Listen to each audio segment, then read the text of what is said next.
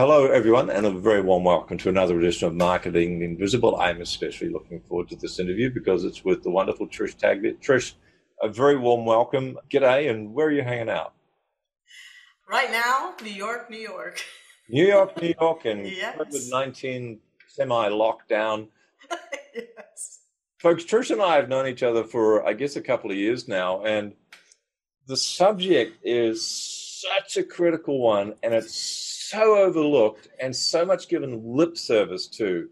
But let me give you a little bit about Trish's background. She's an established efficiency and client relationship expert who uses frameworks developed from her time in fashion and, and digital industries to create thriving environments while humanizing what would otherwise might be a, a sterile type business or corporate setting. So, the subject, which I am absolutely fascinated with, and which is far more important than my pet subject, which is marketing, is how to create client relationships that equal bliss. Really? And Yes. Trish is going to tell us how to do that in just seven minutes. So, Trish, thank you so much. Our time starts now. Question number one is Who's your ideal client? Okay, my ideal client would be in a B2B setting and they sell services. More specifically, they would be in digital, digital tech, digital advertising, advertising.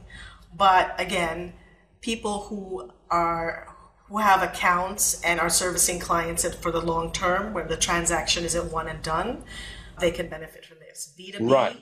selling services. Ongoing relationship selling mm-hmm. services. Yes. Thank you. Six and a half minutes left. Question two How would you define the problem that you solve for those clients? Mainly, the problem that I solve is getting over the fear of being in a client facing situation. Hmm. Because you will not believe how many people are in account management, project management, any client facing situation in these, you know, service industries that hate talking to their clients. Interesting. You would think that it's the most natural thing in the world, but it is not. Behind the scenes, there's a lot of stress and Wow. strain. So, Well, well, that brings us quite nicely to question number three, which are some of the typical symptoms that you're before they get to be your clients, your ideal clients would be experiencing. It sounds like one of those symptoms is they have anxiety around meeting with clients. mhm. So what are the, some of the the other symptoms that that your ideal clients are going to be experiencing before they find your solution? How do they know that they need what you've got? What's going on apart from anxiety with meeting with clients? well, number one is first of all, waking up dreading going to work. Okay, I know there's there are a lot of industries in that, but we're talking specifically about client relationships. If that's your job and you wake up in the morning and you hate going to work because you have to talk to the client, that's the number one symptom, okay? Number two, it's just if you have to deliver bad news, which we all have to at some point, okay, because that's just the way the world works, and you have to deliver it to your client, it's putting it off until the last minute because you just don't want to have that conversation. Right? That's another symptom. So Procrastination. You know, there's yeah, it's it's there are variations of this, but those are the two most common, I would say. Okay. So we we've got these. It sounds like almost like an organizational culture where people have anxiety around face to face or digital meetings with clients. Mhm. They understand they have this problem, and they're going to try and fix it so they don't have that anxiety.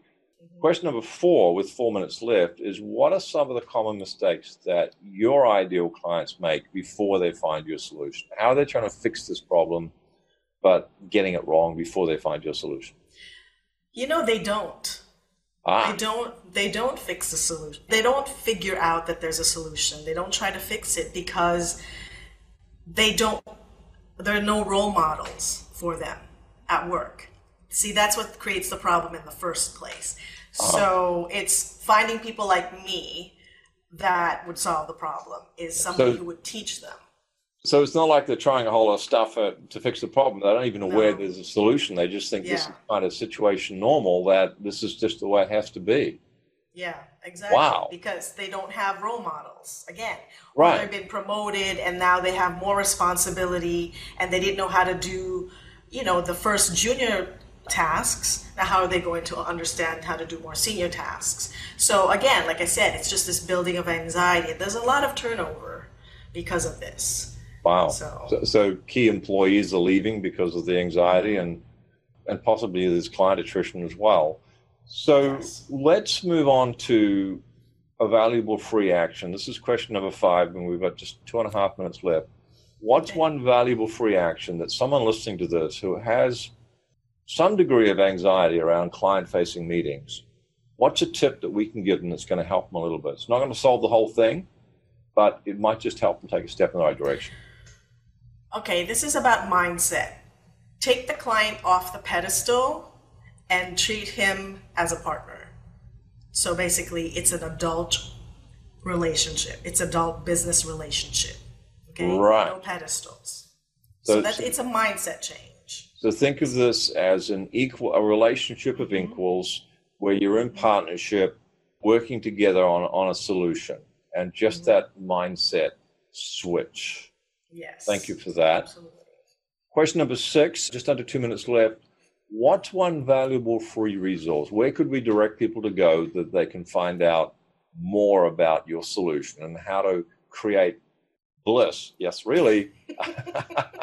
when you're going to meet with a client. So you look forward to going with a client. Where can they go to find out more about that? That would be trishtagle.com slash client bliss. And they'll find there a, a download, which is a script.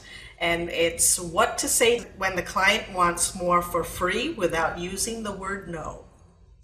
Very nice. So that's Trish, T R I S H, Tagle, T A G L E dot com, trishtagle.com forward slash client bliss. Question number seven, and we've got a whopping 60 seconds left. What's the one question I should have asked you but didn't?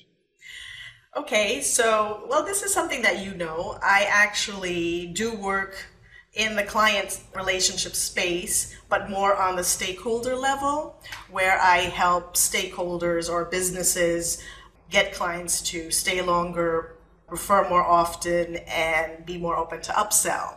But because of the situation we're in right now, COVID. now I'm switching more to speaking to individuals and teaching them about developing better client relationships. And it's back to, you know, my corporate days where I had teams and direct reports and taught them how to deal with clients, which I, I always loved. So this is bringing me back to my roots.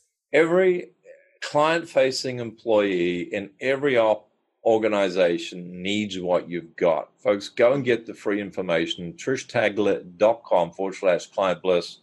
Our time is up. Trish, thank you so much. Thank you. Thanks for checking out our Marketing the Invisible podcast. If you like what we're doing here, please head over to iTunes to subscribe, rate us, and leave us a review. It's very much appreciated. And if you want to generate five fresh leads in just five hours, then check out www.fivehourchallenge.com.